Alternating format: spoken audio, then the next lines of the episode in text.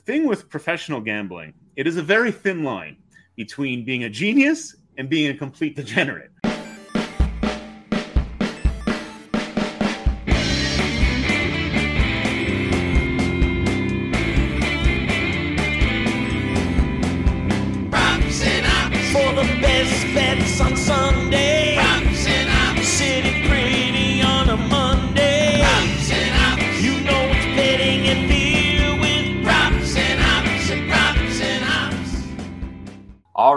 Welcome to Props and Hops, a podcast pursuing the best in betting and beer and part of the Blue Wire Podcast Network.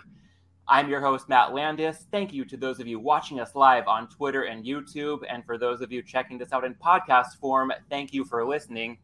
It's a day of firsts here at Props and Hops. First time having on a pro betting group in this show's history. And it's the first live interview for our special guests today, Pisky and Full-Dog of Banfield Betting Group. Guys, welcome to Props and Hops. How's it going, Matt? Great to be here. Yeah, thanks for having us, uh, Matt. Uh, the nerves are uh, a little iffy right now, but uh, like I said, pre-recording here, in about seven minutes, I should be good to go. So let it roll. Absolutely. I'm sure the time's going to fly by. And let's start with a, a bit of a softball to uh, to get some of those nerves out of the system. Would love to kick it off, getting a bit of your guys' backgrounds, both as individuals and as a betting group, so that people can put a voice to the name. Pisky, let's kick it off with you, and then Full Dog would love to hear your side of the story as well. But Pisky, why don't you kick it off by telling us about your background in betting? Uh, all right, I got a I got some script notes here, so uh, I'll uh, stay close to those out of the gate. Uh, the Full Dog and I got started in the sports betting industry back in 2003. Uh, we were both looking for summer jobs, and uh, one of our buddies uh, let us know that a new place on the Native Reserve, uh, right next to where we grew up, was hiring for some for summer jobs. Um, we grew up just outside Montreal, and so yeah, we decided to apply. He said it had something to do with sports.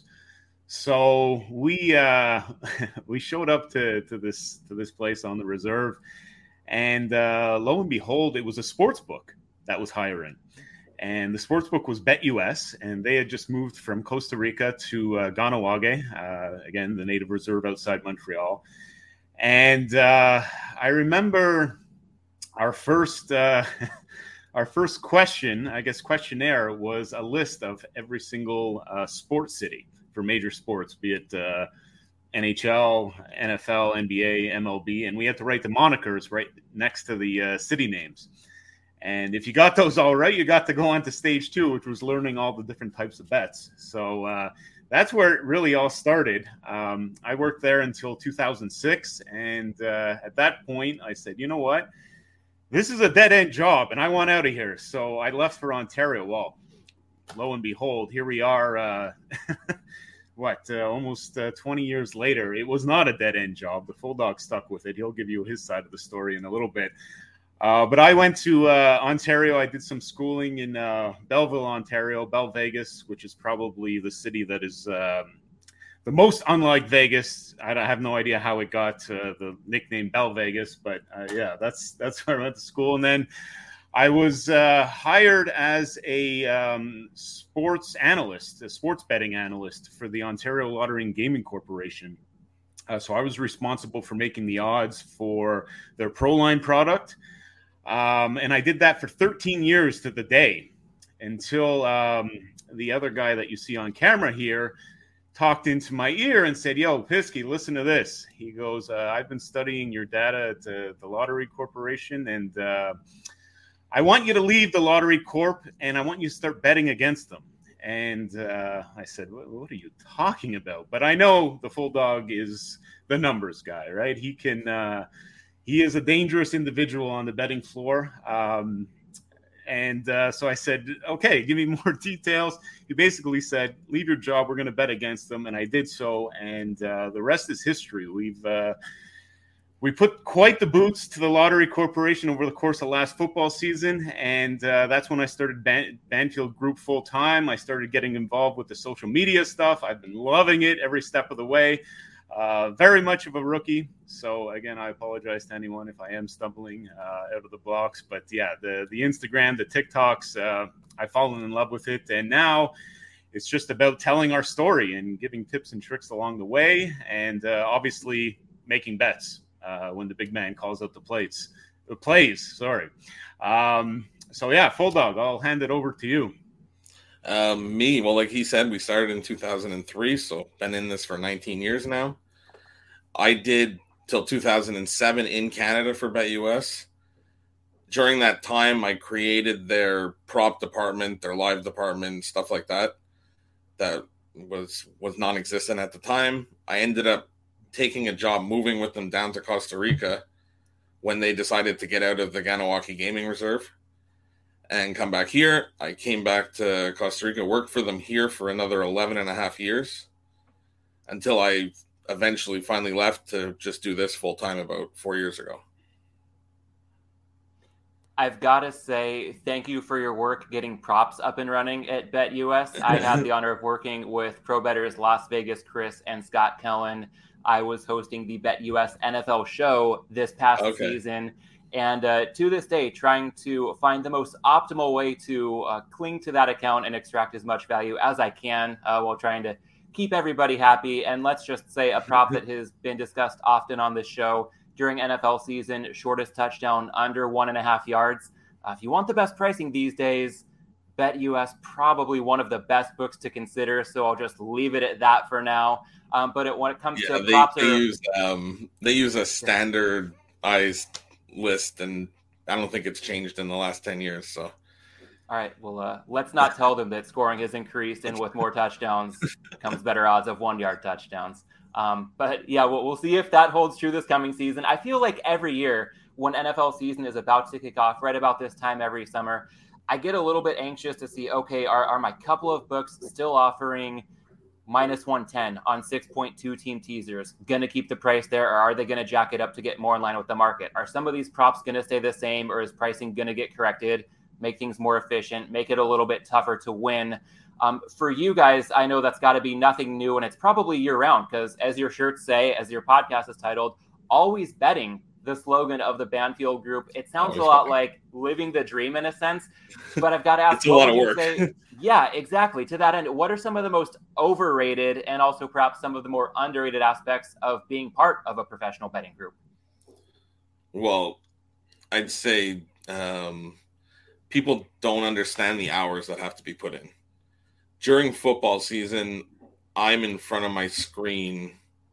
Shit, I don't even know per week, but at least 12 hours a day. Saturdays and Sundays is 16 hour, 18 hour days there's not much time for life during football. So I that's why recently in the last couple years we've concentrated more on the football and basketball seasons and we've sort of eliminated baseball which we used to do just to try and give ourselves a break. Because yeah, it's it's very hard to do it year round it's it's quite the grind. So I hear you there. I think it can sound more glamorous from the outside. Not that it's not a great career if you know what you're doing. Um, as much as people might think it sounds like the coolest thing in the world, full dog. Have you found anything that from the outside might be underrated when it comes to the perks of being part of your own betting group? Well, we were anonymous for a long time, so nobody really knew who we are. You got anything out on that one?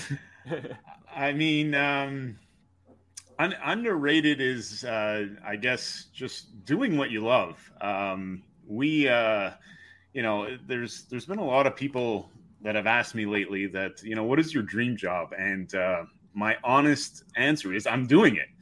Right? Uh, we fell in love with the industry at a very young age. Again, back in in 2003. Um, just you know when when you we were big sports guys. We've become less big sports guys believe it or not. Uh, the full dog doesn't watch a, a sporting event. He, he, just watches if it's a big game he'll watch box scores. That's that's how he watches big games like the super bowl or something. Other than that we don't watch very much. I do it just for the content aspect but um, yeah going going back to 2003 like as soon as we walked into that office um, and and you know everything is sports and just the, the money involved and and you're dealing with different action at different time from different players and different walks of life it just the whole industry itself has has really fascinated us. And uh, again we we started as um, bookmakers and have slowly slowly progressed into uh, professional betting right? We started seeing little things in the markets where we're like, wait a second, that doesn't make sense. That doesn't make sense. That doesn't make sense. And, you know, slowly but surely started throwing money at it. Uh, we still consider ourselves to be timid, right? Uh, given the size of our bankroll, uh, we don't bet nearly as big as we probably should. Uh, but that's just who we are. We we like taking it easy. Um, you know, the bets are still big for for the average betters, but um, yeah, it's it's again a slow process and a slow grind. So better than the other way around. If people get overextended, it can diminish the odds of staying in the game to reap the benefits of positive variance that you know comes through when you can make it through the other end of some tough times that will inevitably come up if you do this long enough. Oh And- yeah, we've we've had losing projects and numerous times. uh, there is one thing about them up learning experiences. There's one thing about the Banfield group. I'm gonna let you group. I'll let you guys in on a little secret. Every single project that we start, whether it be in sports betting or outside of sports betting, it is completely garbage out of the gate. It tests us like you like never before. Every every single project that we do, we stare in the eye of the barrel basically, and uh, you know it just feels like it's the gods telling us like, yeah, you guys think you're smart, you think you're cute, uh, betting full time. Well, we'll see. We'll see what you're made of. Um, and yeah, we, we, we are able to fight through it, but uh, again, it is not easy. It is not easy in the slightest. Let's dig in on this just a little bit further because, as I recall, when I discovered your podcast, I had to go back to the beginning, get the origin story. And I believe you saying, Pisky, that you guys almost threw in the towel, being met with that brick wall of negative variance seemingly right out of the gate.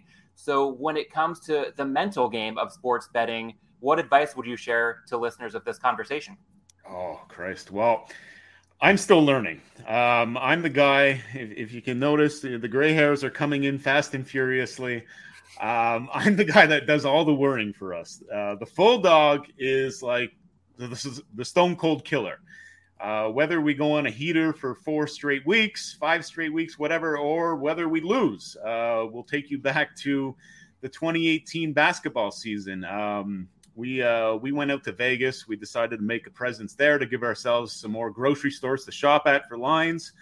Well, the NBA did a little thing uh, that uh, completely, I guess, for lack of a better term, screwed a lot of our um, algorithms and databases. Uh, they changed their shot clock, um, offensive shot clock. So when you get an offensive rebound, the shot clock was basically cut in half. So we knew scoring was going to increase a little bit because of that. We didn't expect it to increase. What full dog north of was twenty like 10 points? points, 10 10 points. a- points? Yeah, Yeah. 10 points a team, so 20 points a game. So, as you guys are going to notice during the football season, when I start posting uh, some of our live plays uh, on our on our Instagram, um, just for entertainment purposes, it'll be really tough to get the, the same line we do.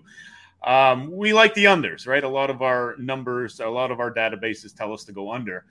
Um, well, it completely shattered all those things. And so you had the full dog living in Vegas full time. Um, you had me bouncing in and out, and we were losing out of the gates. Um, and it was a stressful time. And we're like, what the fuck? Because the thing with professional gambling, it is a very thin line between being a genius and being a complete degenerate, right? So a few times the full dog and I have had to look each other in the face and going, are we idiots? Are we are we actually idiots, or are we doing something like positive here? Um, anyway, we we we were able to right the ship, and I think the year ended up uh, breaking about even, uh, which obviously is a loss in our books because you never do all this, you never put the man hours in to lose. Um, but yeah, it's just it's another reminder that this journey that we're on is called always betting, not always winning.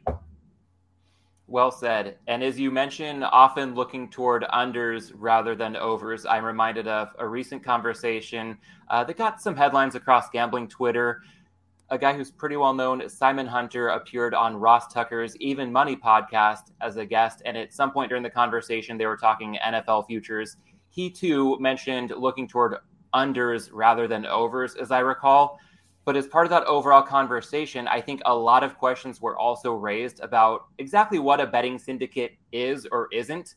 And with you guys here, I'd love to ask, you know, what would you describe as the DNA of a truly successful betting syndicate when it comes to how many people are involved and what kind of roles are being filled? Because I think there are a lot of different stories out there, and I figure you guys can help set the record straight as well as anybody else. Yeah, it, it really depends on what we have going on. Some years we have more people working with us than other years. Um, some years I have guys feeding me picks, different handicappers for certain sports. I have a full time guy here in Costa Rica that works with me named Bean. He's been on the podcast. You probably heard him. Um, last year, when we were running the football thing in Ontario, we had to hire a team of like 20 guys to pull it off because of the limitations of $100 per store per person. So we had to hire a whole crew.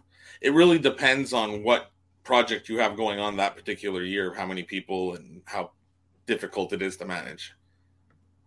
And for anybody who's listening to this who might be more of a recreational better, trying to improve but not working with a group, with your experience within syndicates, is there anything that you think would also transfer well to an up and coming better who's, you know, doing a lot primarily by themselves but still looking to improve? The main one, as probably a lot of people have said on here, is just get a lot of accounts. Getting five, ten cents better on every game is going to make the difference for some people that could put you from being a losing gambler to a winning gambler. And always shopping for the best line, those half points, all those things are going to help you in the end. And that's probably the easiest one for anybody to do. You can open up numerous accounts across different countries and yeah, it's we live in a time right now that it has never been easier to line shop. Right? You can set yourself up from the comfort of, of your own home, especially if you're living in Ontario. What there's, I think, what full dog twenty plus um, re- retailers or operators, sorry, in in the province of Ontario. They might even be up to thirty plus now. So from your boxer shorts, you can sit in front of the computer, open an account every single place. And I always like to dummy it down to shopping at a grocery store. Imagine you could sit there and do your groceries and open a bunch of tabs. And okay, let's say you're trying to buy apples. Well, just go to the cheapest place that has apples, right? Why would you give more money just to play at a certain sports book? No, you always look for the cheapest prices.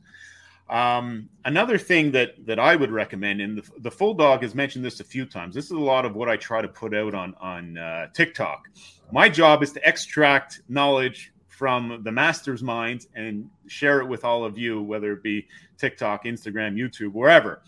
Um, but the full dog says, uh, actually, let me back that up a second. We started everything by noticing um, arbitrage opportunities and middling opportunities in live betting and, um, and and just basically book to book, right? When you shop around, you can notice uh, arbitrage opportunities. If you document those arbitrage and live betting middling opportunities, if you document everything, you're going to start to notice patterns. And when you start to notice patterns, that is an absolute game changer. And that's how the Banfield group started. And you know, I, I- don't want to give away too much, but if you do that, again, that is advice from the master himself. Document your arbitrage and your middling opportunities, and you're going to see something there, guaranteed. And when it comes to arbitrage, I'd be curious to explore that a bit further because, as I understand, you can often spot two lines where you can lock in a profit, or you can identify the bad line, and you're not guaranteeing yourself a profit, but long term, the expected value probably going to net you a better ROI. So, what's your guys' philosophy when it comes to arbitraging purely to lock in a profit versus trying to maximize long-term ROI if you can just spot the bad line of the two and solely bet into that one. when we were first starting out, we did the lock in a profit. We really didn't know a lot, so we would just lock in, trying to build our bankroll as quickly as possible at the at the easiest pace. Right? We don't want to. We didn't want to take losses. That's why we were middling, trying to minimize losses and just grow the bankroll. Nowadays, if I see an arbitrage opportunity, I only play the one side because, like you said, the return on investment's way better playing one side of the, the, the field. But you have variance in that Yes, which you have to deal with. always betting, not always winning. But you gotta, you gotta, you gotta think of the long term, right? This, this is the long game that we're playing here, folks. This is not uh, let's get rich overnight. It doesn't work that way. And before it was always betting, you guys touched on your experience on the other side of the counter what would you say are some of the top crossover skills when you consider your experience bookmaking and how that applies to your experience now as betters? Well, most of what I learned was from bookmaking. When I went in there, I didn't know what a teaser was. So when I started working at BetUS, through players that we had, I learned about middling. I think it was Spanky. He taught he had an account with us and he taught us the value of a couple cents. And over time, these are the things that I turned into our betting crew. Yeah, go, going uh, going back to the to the Spanky comment, uh, it's funny. I, I met him in person for the first time at Bet Bash in April. Uh, were you there as well, Matt? I was. I don't know how I didn't run into you guys there. I can't wait to make that right in person at the next one. But yeah, continue with your your Bet Bash two experience from this past April. Great, great event, great event. Honestly, uh, I tip my cap to, to Spanky and the crew that put that together. That absolutely shocked us and really, you know, gave us the confidence to keep pushing with the content and putting it out there that we are betters and we want to share our journey. Um, that was an amazing uh, four days. We had a ton of fun with it. But uh, the Spanky thing is, uh, yeah, when I was working at BetUS, so again, early 2000s, uh, I used to get calls. I don't think it was from him because I don't recognize the voice, but I think it was a member of his crew. And basically, what he would do is just middle. He would tell me, you know, right? I, I am laying 115 with you on this call, and I am taking plus 25 uh, at another bookie somewhere else. And you know, it took me a while to figure that out, but I'm like, holy shit! So we go ways ways back with Spanky, and uh, again, we used to I used to talk to him on a daily basis or his crew member, and it was really cool to to finally meet him. Christ, almost 20 years later, and uh, yeah, again, uh, that bet bash thing. If anyone out there, if you want to start taking your betting a little more seriously, come join us for the next one because uh, that is a really really great time yeah, off the charts as far as any sports betting event would go in my book. And I've been fortunate to befriend Spanky over the past year or so. So I've got to ask him myself at some point soon. But when you mentioned he would straight up tell you that he was middling and telling you the line he was getting somewhere else, I would think he doesn't have to do that. It might give you guys an edge to find out where you're wrong on price, and it could diminish his odds of winning through BetUS or any other account do you think he did that more just for, as he would say, going in the front door, having strong relationships, and trusting that anything he might be possibly risking with his edges, it was worth it to have a strong relationship with you guys to maintain the longevity of that account? Or, or why do you think he would disclose that, or any better might disclose that kind of information? Uh, I think because he knew we were teenage punks at that point. yeah, we were just clerks, right? Point, so, yeah. Um, yeah. like uh, we, we didn't have a bankroll, uh, and and we were. I, am sure he could tell that we were rookies in the industry. Uh, I really didn't understand the strategy until much much later, and you know he's playing two, three, four dimes at a time, five dimes, whatever it was, maybe even up to ten dimes. Christ, back then we were working for 13 bucks an hour. So our bankroll was like, like $10 was a big bet for us. so I, I, think probably it was that. Um, and another thing, um, that office that we worked at hosted a lot of credit shops. So uh, there was the post up bet US people, right? That was straight up. You have to sign up through your whatever you sign up KYC, whatever, whatever. Um, they also uh, were a call center. They provided the services for a call center for a lot of credit shops. So credit shops is basically if you're a bookie in New York and you don't want to answer your phone taking uh, sports bets, you put it on to a call center. We were that call center. So maybe him giving us that info, he knew that we weren't associated with the bookie that he was dealing with because we weren't. We were just simply a call center taking the bets. So you know, he's he's a very smart guy. There's no denying that. Um, I'm sure he knew that we weren't a threat, and that's why he uh, let us in on the secret. Love it. Yeah, I'll have to make sure that Spanky hears this part of the conversation. and uh, already can't wait for the next bet bash as you described the experience from. Oh, it's crazy. Already more than three months ago. Um, but yeah, that was like yesterday. that was an all timer, and I feel like I just got my voice back, so maybe I should cherish it before I lose it all over again at the next one. It was uh, it was rough, especially after what, what was it? Four open bars, I think, during the course of the the four days.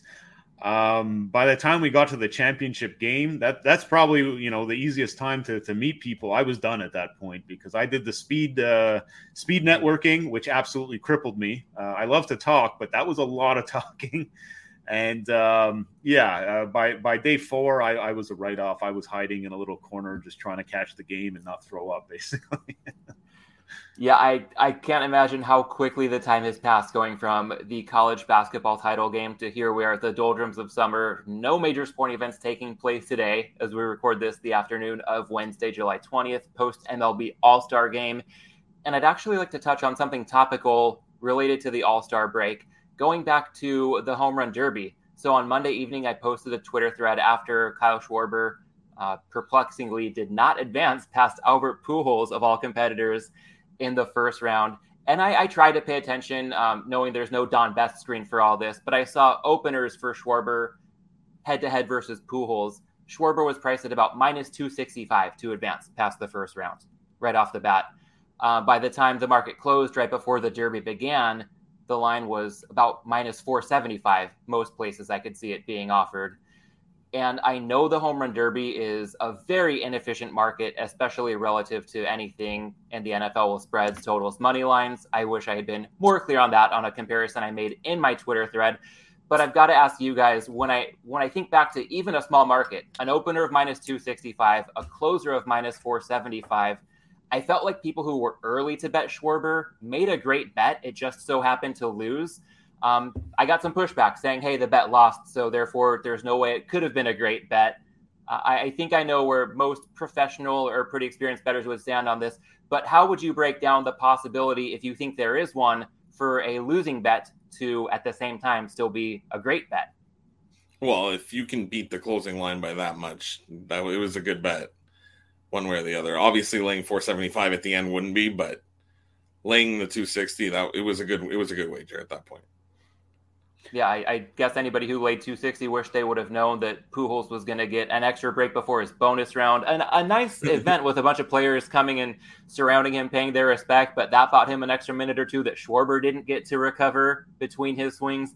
And then the controversial thumb on the scale of Schwarber possibly having a home run not properly counted that would have advanced him anyway. So always be careful with exhibitions like this that aren't oh, rated oh, in the course. box score. If you're listening to this, it's not going to necessarily get you the most fair result, uh, but that maybe magnifies the point even further that if you're going to bet, try to lay the best price that you can. So even if it does go against you, you're mitigating your losses, again, maximizing your chances of staying in the game to overcome any negative variance.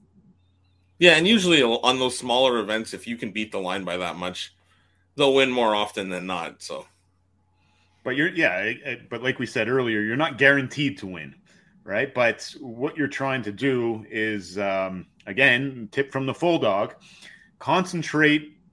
If you want to win more in sports betting sports betting concentrate on losing less which means lay you know laying that 265 instead of laying 450 um, Full dog, you actually did something uh, pretty special on the home run derby. Uh, you sent out a play in our group chat, first of all, and he never does that because he knows that I post it right away. Uh, but I was on the road, so I wasn't able to post it. Uh, why don't you share with everyone what you saw on uh, Mr. Soto? Oh, I ended up playing Soto, but that was simply because I saw the line get smashed down at the buzzer. I don't know if you picked up on that line movement, but he he went down at Betcris down to a plus 275 or something before the right before it tipped off. And they were offering a no market and I was still able to grab plus 550 outside. So Jeez. Good find. Yeah, just line shopping, finding creative ways to yeah. to get in play. That's a lot of this isn't necessarily having a hot Lucky tip win, or a certain but... angle on the game. yeah, just reading the market, paying attention to the odds is, is one of the best ways to win. And with Soto, it's interesting because uh, not to get too inside baseball, pardon the pun, but when he was going somewhere, I think he was the third of the four first round matchups to go, and he was going through his first round when the shadows were really creeping in. And it seemed like he was having a hard time picking up on the ball, and he still did enough to advance. But um, his first round was, you know, nowhere near as impressive as it probably would have been otherwise. I don't know if people are handicapping such a small market in that much depth, but if you can ever get a read on, you know, West Coast All Star games or home run derbies, the shadows playing a role. Um, you know, even little things like that. It's it's not the most glamorous tip. It doesn't guarantee anything, but things like that, things like just watching the screen, um, I feel like often can separate the long term winners from the long term losers when it's just all about small edges that can accumulate over yeah, time. uh, if I'm not in, like I said, for football season, I do 12 hour, 16 hour days. If I don't do that, we won't have a winning season. It's all about watching line movement all day. I know where everything is, where everything's moving. I wake up, it's the first thing I do. It's the last thing I do before I go to bed. I have to know where every game is at all all times of day, and from there you can price everything else. When you Not a- mention, oh, go ahead, Pisky. I said not only before he goes to bed and, and when he wakes up. Um, I've gotten messages from the full dog. Uh, I wake up to like seven, eight unread text. I'm like, oh fuck, what's happening here? Um, he said, it, yeah, I couldn't sleep, so I decided to jump on the computer and check out some overnight Korean baseball or Korean basketball, I think it was. uh, and I'm like, what in the fuck? He's like, yeah, I think there's something here. And he's giving me all this analysis of like, oh, this place had this, this place had this. And this is the kind of guy that I work with. This is this is the full dog at his core. So um, yeah, examples like that just highlights how dedicated he is. And uh, again, he's good at what he does because of things like that, right? The guy wakes up in the middle of the night and trades Korean basketball. Jeez, and and with that level of commitment to the grind in mind, full dog, I, I've got to ask. I wasn't planning to throw this out there, but I'm just having this thought. First thing when you wake up, last thing before bed, most of the day in between, sometimes even those hours between going to bed and waking up, this is still going on. I understand that it takes a serious commitment to win at this at a high level, and at the same time, I wonder if there are perhaps diminishing returns at a certain point after so many hours. Um, some people might find a benefit in breaking away from the screen and just getting outside or doing anything else, maybe recharging a bit and feeling revitalized when they get back at it. How do you try to strike that balance of fulfilling the commitment that it takes to win while doing this, and at the same time trying to keep, you know, physical, mental health, personal relationships, and the best place that they can be, especially when the sports calendar really picks up once football kicks off? Well, that's sort of why we had to go down to just football. Basically, I tell my wife there's four months where you're not going to see me very much, and she understands what needs to be done. And, um, but yeah, you, it's it is hard to keep a good balance of everything. We try and really enjoy the off season. Let's just put it that way. So we've had parties down here in Costa Rica with where we bring in all our friends from Canada and throw a one week bash and just to keep it keep our brain off of sports like 100% of the time. Yeah we, we we like to keep it light and that's some of the uh some of the amazing contacts that we met at uh, bet bash have said to us. They're like you guys are unique because a you don't take yourself too seriously and a lot of people i think in this circle do. Um and you guys have a lot of it seems like you have a lot of fun with it and absolutely that's exactly what we do. Uh, we make it an emphasis to, to have fun and to, to share our experience be goofy with it at times. Um, yeah you have to you have to because this is a high stress environment. Uh, when shit's not going right uh, it is really annoying. It, it, it really tests your nerves. Um, another thing that I know the full dog does, like again, he does these things, he doesn't even really notice them. I notice them because I'm from afar. He lives in Costa Rica. He's a walking distance to the beach. Uh, so if things are going sideways on us, things aren't really clicking, he'll simply take a couple days off. Right? He'll go spend some time at the beach with the familia and and recharge, have a couple cervezas, and uh, come back to the table, and then he's fresh. And yeah, the problem is when things are going good, it's I forget about them completely. that's that's actually a thing, right? So, okay, you mentioned you know physical, mental well-being. Um, it's probably more difficult when things are hot because you know that's the times you forget to eat, you forget to sleep, you forget to you know tell your wife I love you, whatever. Um, yeah, that that's when when things are really tough. And then obviously, you know, you you got to a really important key to sports betting professionally is you got to keep an even keel. And again, I'm I'm still learning. Full dog's a stone cold killer, but never get too high when you win. Never try and get too low when you lose. Right? Professional athletes do the same thing. Um, we had a couple. We had a really good week a couple weeks ago. I tried to bring it up in the podcast with the full dog, and I got six words out of him. Yeah, pretty good week. Whatever. It's a system. Whatever. We continue going forward. That's it. I like it, and I, I, think of something you mentioned, Pisky, as well, having a couple of cervezas from time to time, maybe take off the edge, help maintain that even keel. Of course, all good things in moderation.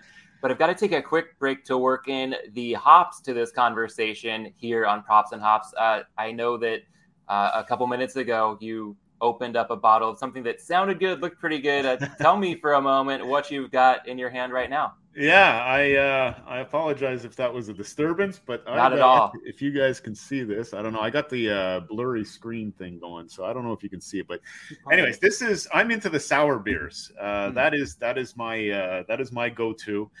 Um, so this is a Jelly King, and Jelly King is uh, provided by or produced by a local brewery here in Toronto. So I'm going to give you all, since this is props and hops, we got to talk about the beer too. I'm going to give you all a tip on how to be um, a true Torontonian if you're ever in the city.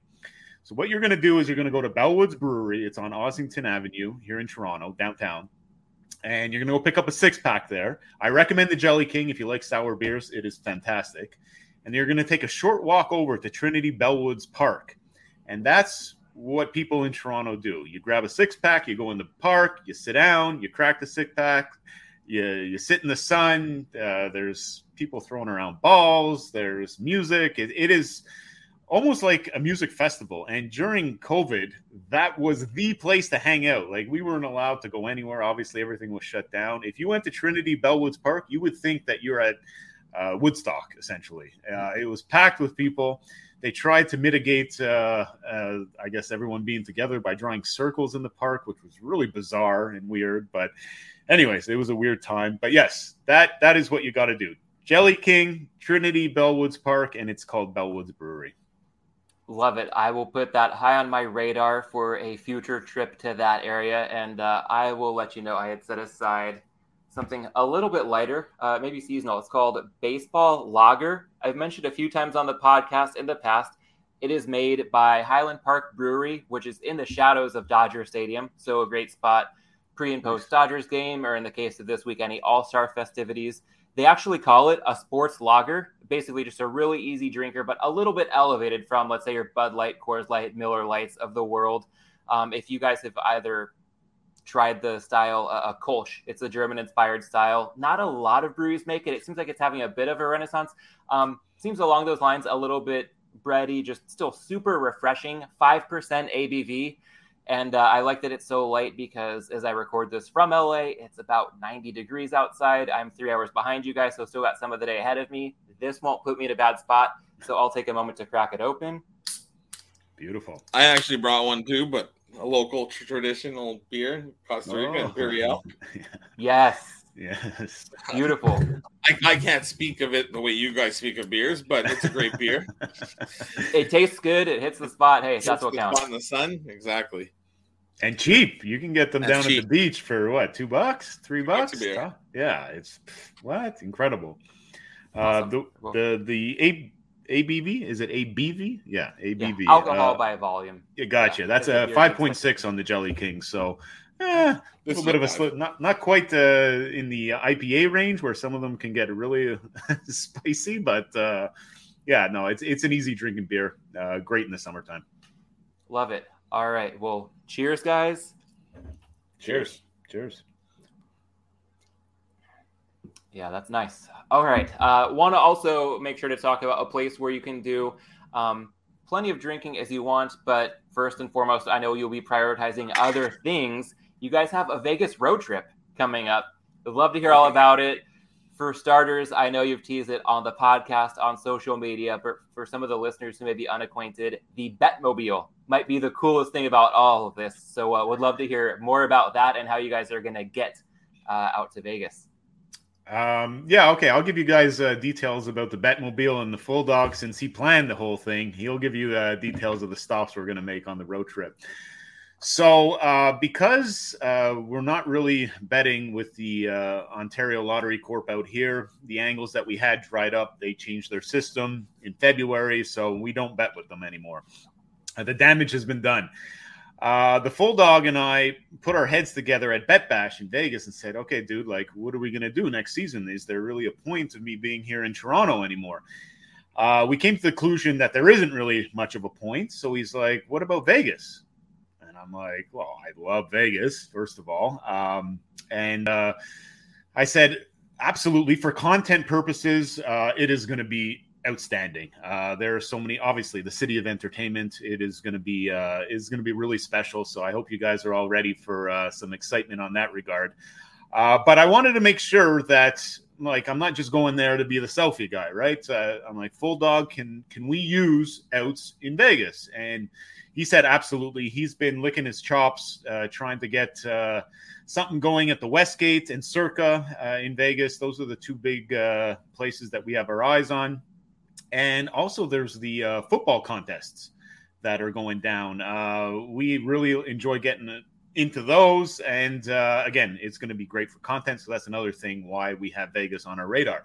But yes, we are going to Vegas. We are driving there from Toronto. The Full Dog's going to come up here from Costa Rica.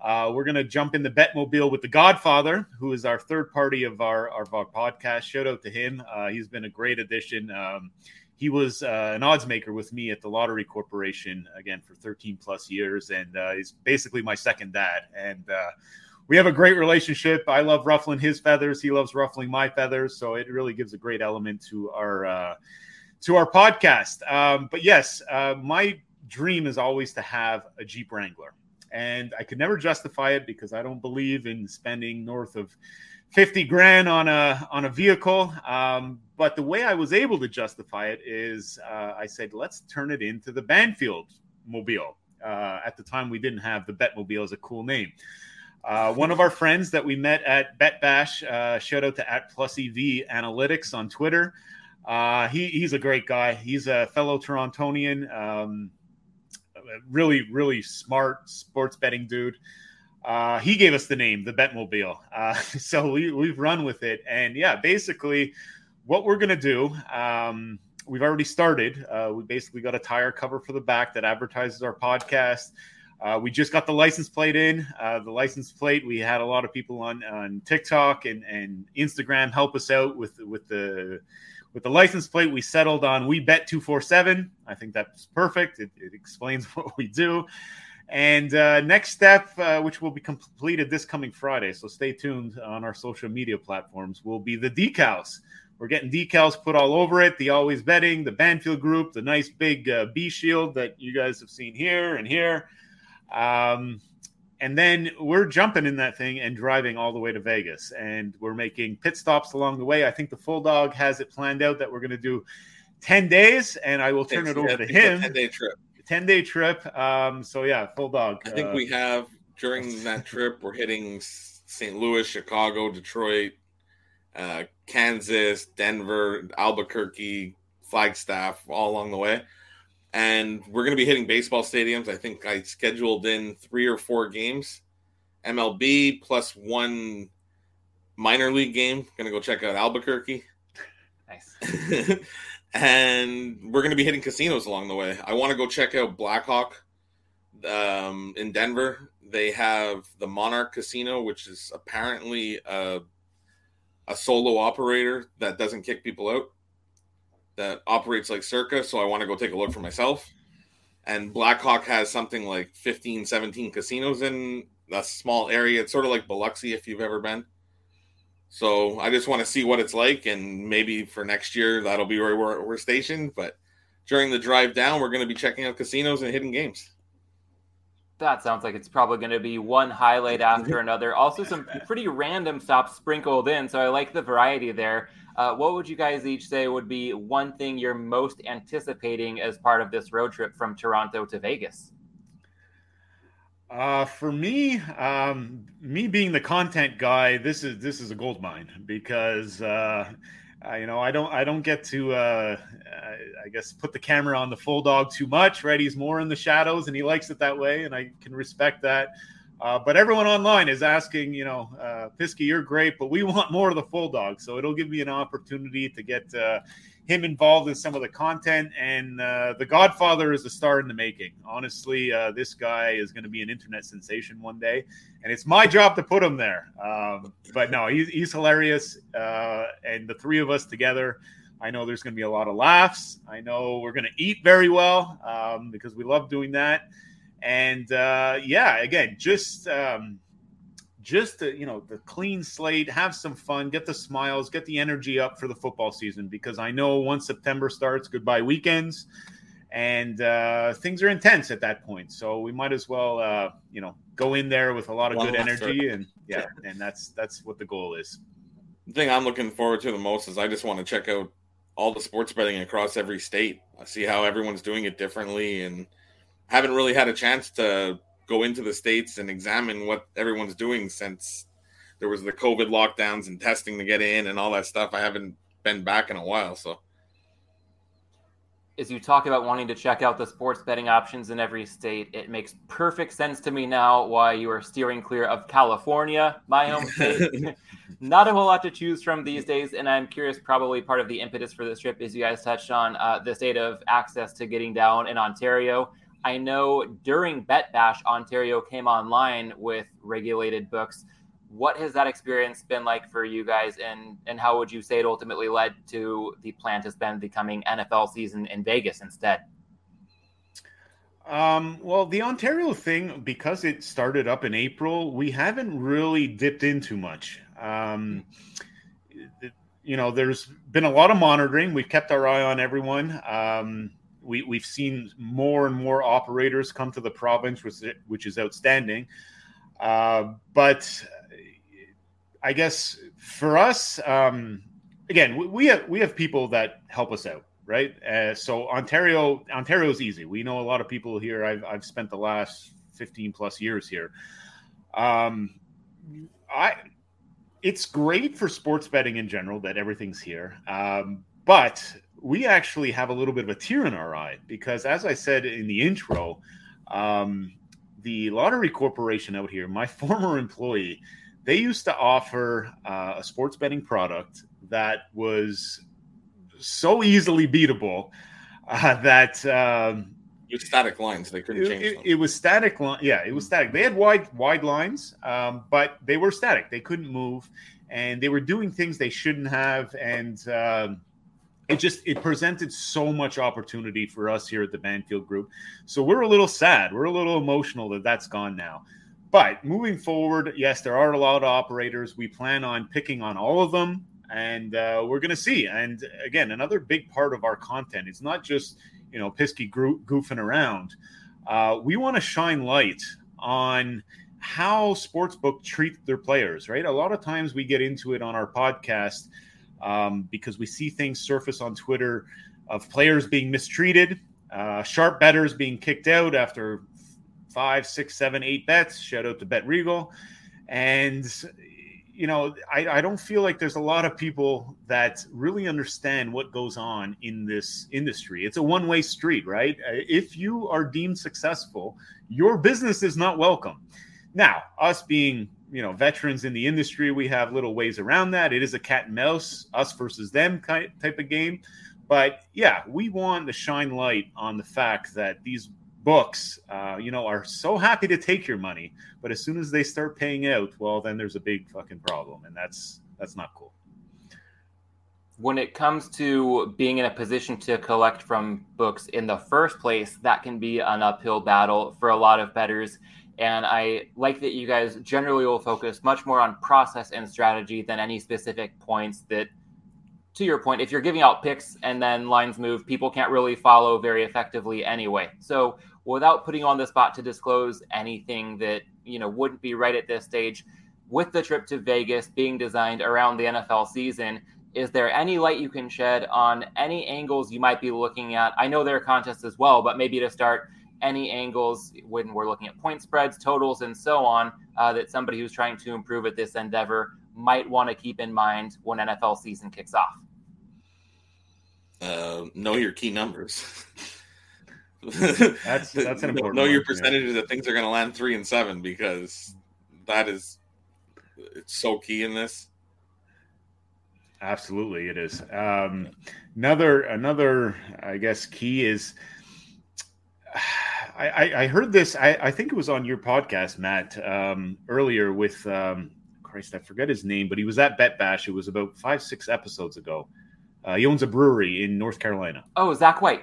Zach White, yes, Zach White. He's a sharp better, guaranteed. I can tell by the way he talks. He is very sharp and, and knows what he's doing. He uh, he made mention of something that really caught my attention, um, and I, I absolutely agree with, and I know the full dog will will as well.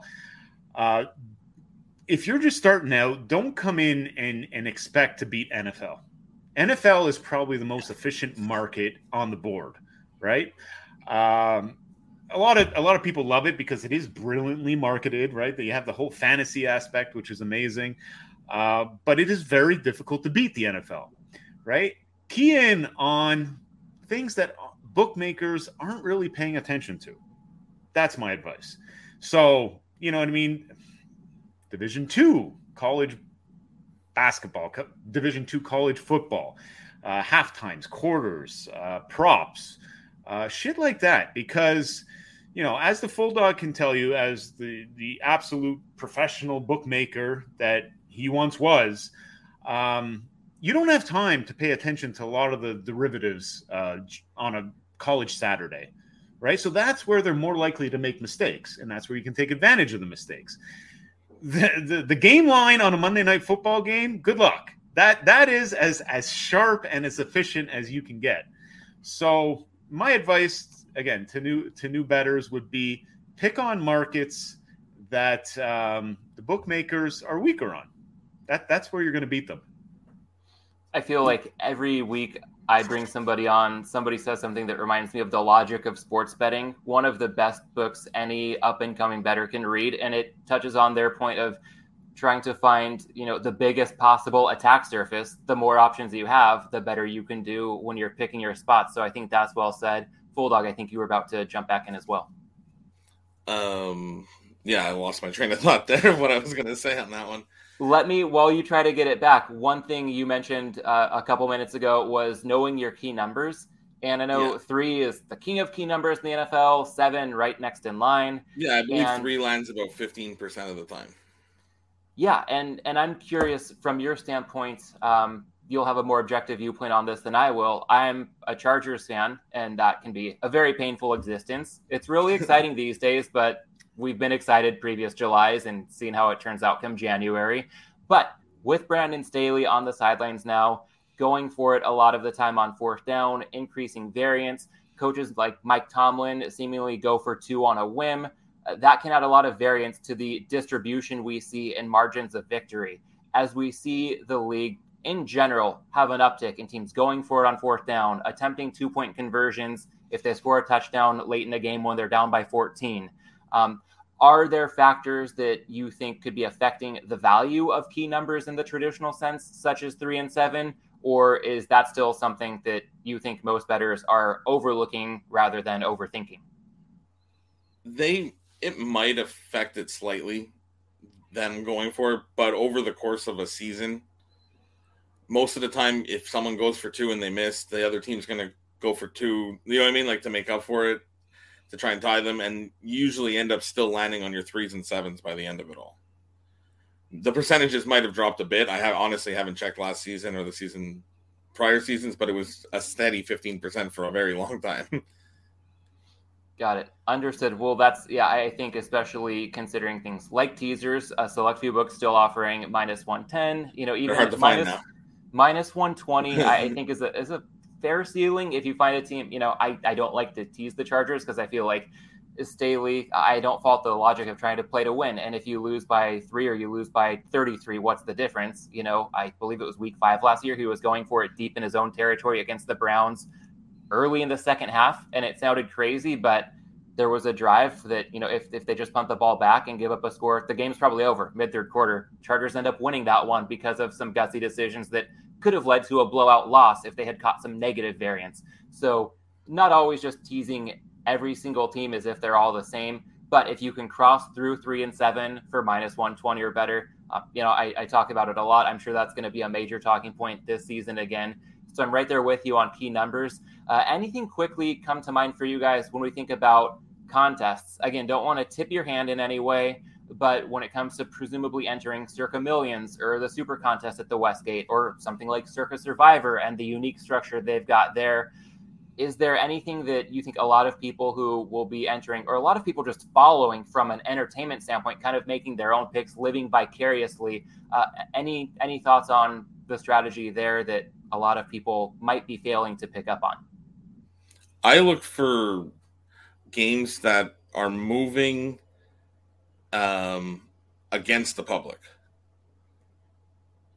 So if the public's laying seven and the thing's going down to six, those are generally your stronger picks for these type of things. Got it. And then Piskey, when when you guys are in Vegas, are you just going to be racing around submitting everything? I, I, would take it that between the two of you guys being based in Vegas, probably no proxy needed, and that would be a nice plus relative to a lot of other competitors in the contest. Even just having more time to get your picks in versus having to meet a proxies deadline well in advance of games kicking off. No, exactly. That is going to help big time because we did it.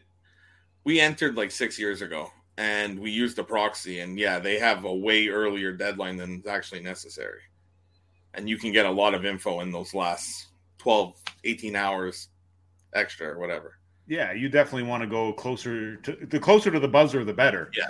And uh, yeah, that's that's actually going to be one of my jobs. So you guys will be able to watch me uh, do it. Uh, I don't know when the picks need to be in every Thursday or something like that, but I will have a set schedule that okay, I got to go to the Westgate to, to put our picks in, and whoever else that uh, I'm proxying for. Uh, I'm excited for it. Again, it just adds to the content and just shows what goes into this and the journey and i just find it so unique. Uh, i know i know we're not the only sharp betters i know we're not the only sharp group but i just don't think there's too many out there that are publicly sharing the story. And that's something that you know has been a goal of mine for a long time. I, I said i know god damn it i know we have a unique story to tell and i want to tell it and uh, the full dog when uh, when he he told me it was time to leave the OLG, he finally said, uh, "Okay, do your thing. Let's uh, let's roll with this and let's see what we can turn it into." And uh, so far, so good. And uh, we'll see we'll see how it plays out during the football season. But uh, yeah, really looking forward to it. As you touch on going public with your story, I'd love to dive more into content with what you guys have going on with the Always Betting podcast and across all your social channels at Banfield Group for a lot of sharp betting groups, the number one goal, or, or at least a, a very high goal on the list of priorities, is to protect anonymity. So I've got to wonder. I, I, know we're not using full first and last names here, so there is still some element of anonymity.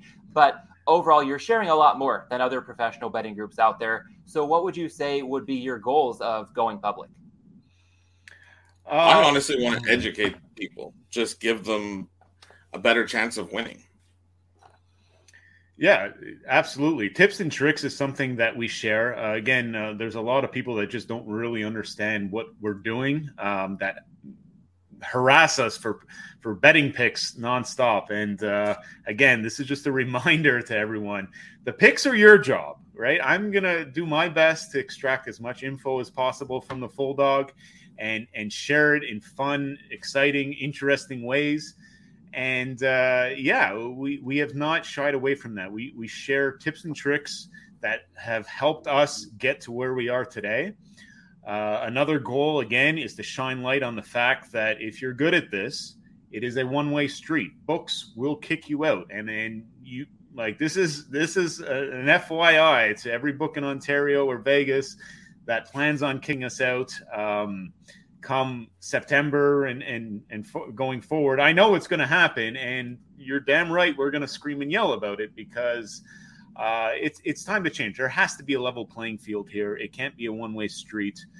Um, so that that is another goal, and um, another another big one is is just to have fun with it. Again, uh, a lot of a lot of people are very serious about sports betting, very secretive. There's still a secretive element, right? We're not coming out and telling you, hey, we're doing X, Y, and Z and we're making X, Y, and Z. No, that's not going to happen. We very rarely talk about how much we put on games, you know, uh, how many bets we're making. I'm going to share stuff on Instagram and our stories and stuff like that, just out of entertainment. So you guys can cheer it in with us. I'll be at sports books ca- catching games and whatnot. But yeah, there, there's there's a lot of lot of different things. Um, again, let me let me check my notes here because I feel like I'm going off track a little bit. Um, tips and tricks of the trade. uh, sh- shine light on the one way street that the industry is. Have fun is a huge one for us. We love to have fun. Um, making connections is another one. Um, again, shout out to Plus EV. Uh, he he's been the main guy. He was the first one that we met out at Bet Bash, and uh, I have the privilege of being in a group chat with the Full Dog and at Plus E Analytics at Plus EV Analytics on Twitter. Um, and I watch them go back and forth, go back. It's quiet now because it's baseball season, but they just go back and forth and back and forth. And our strength is the Banfield Group, we have a bookmaking background. We know how sports books operate. We know where they're weak. We know when they have backup crews in. We know when they're going to be shit at second halves. That's that's really our major strength. A guy like Plus EV, this guy's a math genius. So when you combine him with our experience, like watch out. Like it is it is gnarly. I, I don't do a lot of talking in this group chat. I feel like it's a little bit over my head, but watching these two go back and forth has been incredible. I've learned a ton. Um, and the last thing is I'm sure you guys can tell, I hope you guys can tell on this on this podcast, we're real we are truthful. We are not here to bullshit anybody. We are not telling lies. We are not throwing out that we pick 70% winners and you got to follow it. No, no, that is all garbage. This is a grind. It is difficult. We're good at what we do, but always betting, not always winning but you guys are going to get a real genuine experience of what goes into this and the highs and the lows. And you know when the full dog's pissed off you're going to hear about it. You're going to say like the guy hasn't responded to my text messages in fucking six hours. I don't know. He's pissed. Um, but yeah I, I feel like the industry needs that because there's so much bullshit within the confines of sports betting and we're trying to clean that up as you talk about being genuine and really prioritizing having fun in the middle of all this. Yes, it's a grind. Yes, it's serious with big stakes on the line at times. Uh, but I, I really appreciate the way that you guys are doing this again through the podcast, through social media, even the branding, the shirts and hats you guys have on now, all the Betmobile images you've shared, and I'm sure there's plenty more to come. Something that stands out with the way you've been sharing a lot of this uh, with just your color scheme for your merch or the way that you design your videos online a lot of black and white color scheme with your content. Pisky, tell us about that. Yes, the black and white content. Uh, we've got several questions about that, and I like to make mention of, of it as much as I can. So, what that is, is um, again, the Full Dog and I have been doing this a very long time.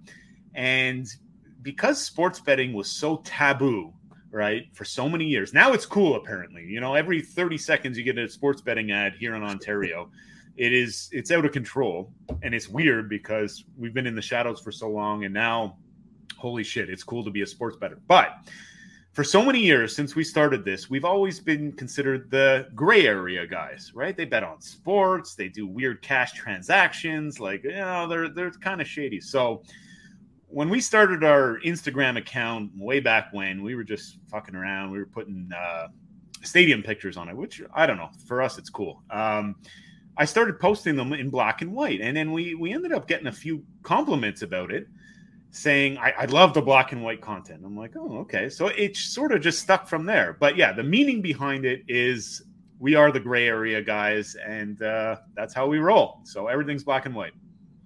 Love it. It can be so hard to convey nuance or any complexities within the confines of a tweet or a TikTok video or an Instagram story but even just using that color scheme to set the tone in a way can go a long way. As we wrap up the content segment of this conversation, for betting content creators that are out there trying to grow with their own social media presence, what advice would you guys have when it comes to the balance of doing enough and, trying to do as many things the right way as you can versus sometimes just doing too much and finding the right balance when it comes to every person's own bandwidth as well?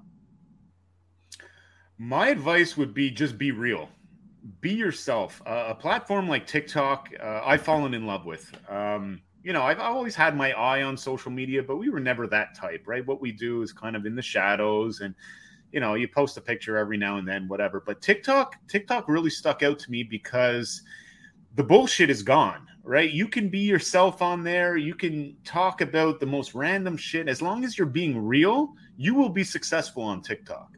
So, yeah, my my recommendation to anyone is just tell it how it is. Be 100% genuine. Um, and you know, it's it's easier to do first of all because you're being yourself. You're not putting on an act, and our industry, sports betting, it needs it. It needs genuine. It needs people who are going to express you know, sure, talk about your highs, your big wins and stuff, but talk about the lows as well, and talk about how Jesus Christ, this is tough. This is really tough. Um, I think I think that's lacking, and and if you can do that, again, I don't think there's too many people out there doing it, and that's that's really uh, how I've pounded the rock in our our content uh, area as you talk about not shying away from the lows, a quick story. It reminds me this past weekend, uh, I, I, just realized, even as somebody who myself, I I've gotten to know so many sharp people in the space. I've been so blessed to have you know great experience, great relationships, build a really strong network, and still have to realize that as much as I try to be objective and logical and and make sound decisions all the time I'm not immune to the pitfalls of a novice bettor, and I don't think any human can escape it altogether. I mean, so you guys know, I am part of a Twitter group that had a tip when it seemed pretty likely this past Friday morning that Brooks Lee was going to be the number one overall pick in the MLB draft. Uh, I had to first look up who is Brooks Lee, what event is this referring to. By the time I got to it, I was a few hours late to check the messaging thread. He had gone from a pretty big underdog to a prohibitive favorite and I, I fell into the trap of making a bet out of FOMO. And I made a smaller bet because I, I knew that the line had moved against me. But instead of just letting it go and, and being at peace with making good bets when I can and passing when there's nothing good, I laid three to one on this guy to go first overall. And hours before the draft, he goes back to a massive underdog. And you know it's dead before the draft begins. I think he went eight. So I was dead in the water because I laid a lot of VIG, betting out of FOMO. And I think that a lot of people, to your point, Pisky, love to post the winning tickets. Um, I hope that a lot of truly professional bettors and really well seasoned people won't make the kind of mistake that I did very recently. But it still happens, even for people who win over time and are, you know, pretty good at this overall. I just think nobody's immune, and often there's a better reception to that kind of vulnerability than there is to somebody who's just bragging about one winning ticket after the other. Yeah, um, absolutely. You got to you got to understand that this is a long game right? If you're trying to beat the books, you beat them. It, it's it's a marathon. It's not a sprint. So if you you hit a parlay or you do something on a weekend that is spectacular, you you you know you you bet really well. Um, it's not about that one weekend. And uh, again, I, I, I learned a lot just from the full dog because he refuses to get excited. He whoops it up a little bit, you know. Once we get to Super Bowl time and we've had a good season, you know, he'll he'll he'll uh, he'll he'll get a smile on his face and and puff out the chest a little bit. but aside from that, no. Uh, like we could go five, six, seven, eight weeks in a row and win and crush. Um, I know there's a stinker coming, as does the full dog. We've been doing this long enough that, again, it's there's highs and lows, and you just got to make sure that uh, you stay focused. And again, never get too high when you win, never get too low when you lose. And uh, for for for chasing odds like that, we're we're victims to it too. Um, for myself, I, I, I control a lot of what we do on the cryptocurrency field. Uh, there's been many a times that you know, like, oh hey, yeah, let's you know scoop some Bitcoin right now. It's it's hot as uh, fucking lava, uh, only to come crashing the other way. So you want to try to avoid that, but yes, be patient. Patience is a virtue in this game. Absolutely. Well, I'd like to weave in one more pillar of the show before we hit the home stretch. It's the Malinsky Minute as a nod to the late, great sports betting legend, David Malinsky. Uh, a big presence out in Vegas. I'm excited you guys are headed to his old stomping grounds. And this will be a fun one. Uh, Dave not only knew so much about sports betting, um, but everything from local, you know, food and music, beer, wine, and spirits. He was so well read. I, I feel like he got more than the same 24 hours in a day that the rest of us get because it was unfair how much he knew about everything and how well he could relate 10 out of 10 knowledge on any topic to somebody looking at it from a 1 out of 10 on that same scale. But as I think about your guys' upcoming trip to Vegas, and I know on a recent podcast episode uh, on the Always Betting Pod, you talked about some of the stops on your road trip, and I believe like some good food stops came up as the course of that conversation went on. In Vegas, one recommendation I've got to make if you guys haven't heard it already, if you're receptive at all to Thai food, Lotus of Siam, world class yeah. Thai food. I was Yeah. fortunate to get there during Bet Bash. I've been back there since. I plan to be there next time I'm in Vegas. Uh, living there for a few months, it could get dangerous trying to almost get in there too often. But yeah, I wanted to throw that out there and just see if there was anything else related to the Vegas food scene that David Malinsky just had mastered so thoroughly. Uh, Lotus, any other Lotus thoughts? of Siam was actually shown to me by another professional sports bettor. He brought There me you there. go. Yeah. There out, you go. Shout, out, Uh, out to Uncle Leo. Yeah, Yeah. pro tip right there. Is there anything else you guys are eager to try? Anything high on the radar uh, to get out of the Vegas culinary scene that perhaps you weren't able to check off the list in uh, your Vegas stay during Bet Bash? I look forward to craft every time I go, and we didn't have time to do it last time. Yeah, that's the Craft Steakhouse in the MGM. Uh, Tom, uh, it's a Koyako or something. I don't know. I'm butchering it. Um, but yeah, that's that's the Banfield go-to for if we're doing a nice steak dinner. Um, just to back up a little bit, uh, yeah, um, my my heart and thoughts go out to the Malinsky family. I used to listen to Dave. Um, he did a radio show here in Toronto. It was on the Fan 590. 590. It was the morning of uh, NFL Sundays. So when I was working at the Proline office, uh, I'd usually start around I don't know 11 a.m. And uh, there was a show on the radio that would just talk NFL Sunday betting. Um, uh, great show, and he was a regular member on it. I think he was even part of it at one point.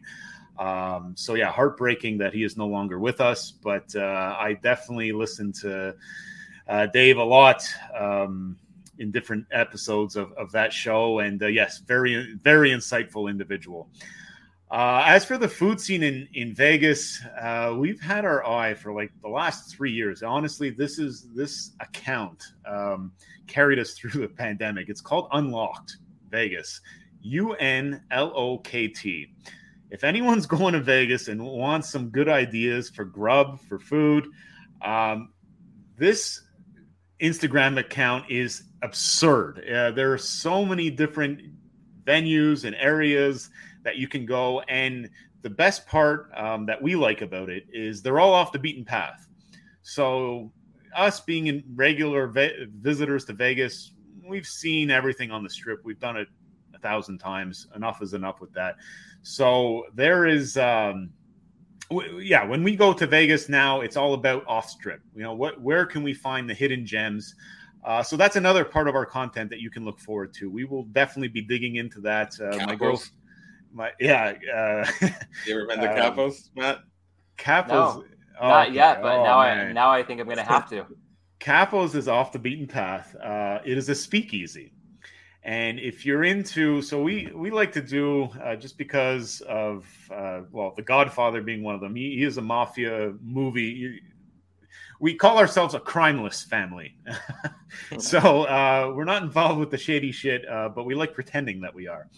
Uh, but one of uh, yeah one of our favorite eateries in Vegas is Capos.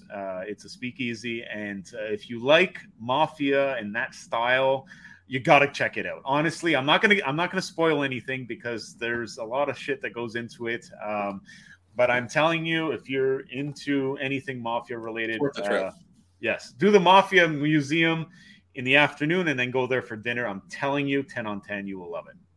So I think I misheard it at first. I haven't been there, but I heard it from a previous guest on the show. Really sharp pro bettor, especially when it comes to props and markets like that. Uh, Tommy the Hitman. I had him on prior to Bet Bash. He was also there. I'm not sure if you guys had a chance to meet him, but he recommended. Uh, he pronounced it Capos. I still haven't been there, so I don't know which way is right. It sounds like you guys have been there a time or two, so happy to uh, to defer to you guys on that front. But yeah, Yeah. C A P O apostrophe S. Yes. Uh, yeah, I- it sounds like it is absolutely to die for, and that was the best thing that I did not get to experience on my food checklist during Bet Bash. So hopefully, have a chance to right that wrong sooner rather than later.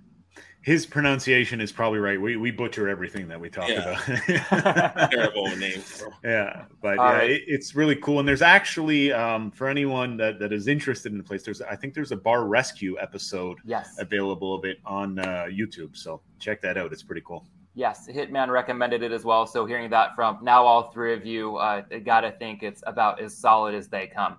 Well, guys, I want to make sure as we near, geez, almost an hour, 15 minutes. Thank you so much for the time. Need to be sure to plug your work before we wrap up so that people know where they can follow you if they're not doing so already. The Always Betting Podcast, wherever you get your podcasts, a great weekly listen. Banfieldgroup.com. On social media, whether that's Instagram, TikTok, Facebook, Twitter, at Banfield Group. That's the handle across the board. And I'll say a must follow for the inside scoop on the lifestyle of a pro betting group from Vegas this upcoming NFL season. Pisky, Full Dog, anything I'm missing or anything else you guys would like to add? No, I think we covered everything. Yeah, th- Matt, this was a lot of fun. Again, this was our first time, uh, so I, I, feel much more comfortable now that we're at the end of it. Uh, but this was a lot of fun, so I want to thank you and uh, all the viewers uh, for you know taking the time to uh, to listen to our story. And uh, yeah, we're going to provide as much content as possible so you guys can get uh, a real, genuine view of what it's like to uh, be betting full time. Love it. Well, I want to fully wrap this up by also thanking everybody for watching and listening to this conversation. If you've enjoyed it, the number one way you can support the show, share the video on Twitter, or if you're listening in podcast form, go ahead and take just a few seconds, leave a five star rating on Apple Podcasts or Spotify. In fact, while you're at it, go ahead and do that for Props and Hops, as well as the Always Betting podcast. Piskin Full Dog, once again, thanks for all the time and insight. And uh, hopefully, there might be a chance to catch up in Vegas this season or in person again at some point before too long down the road.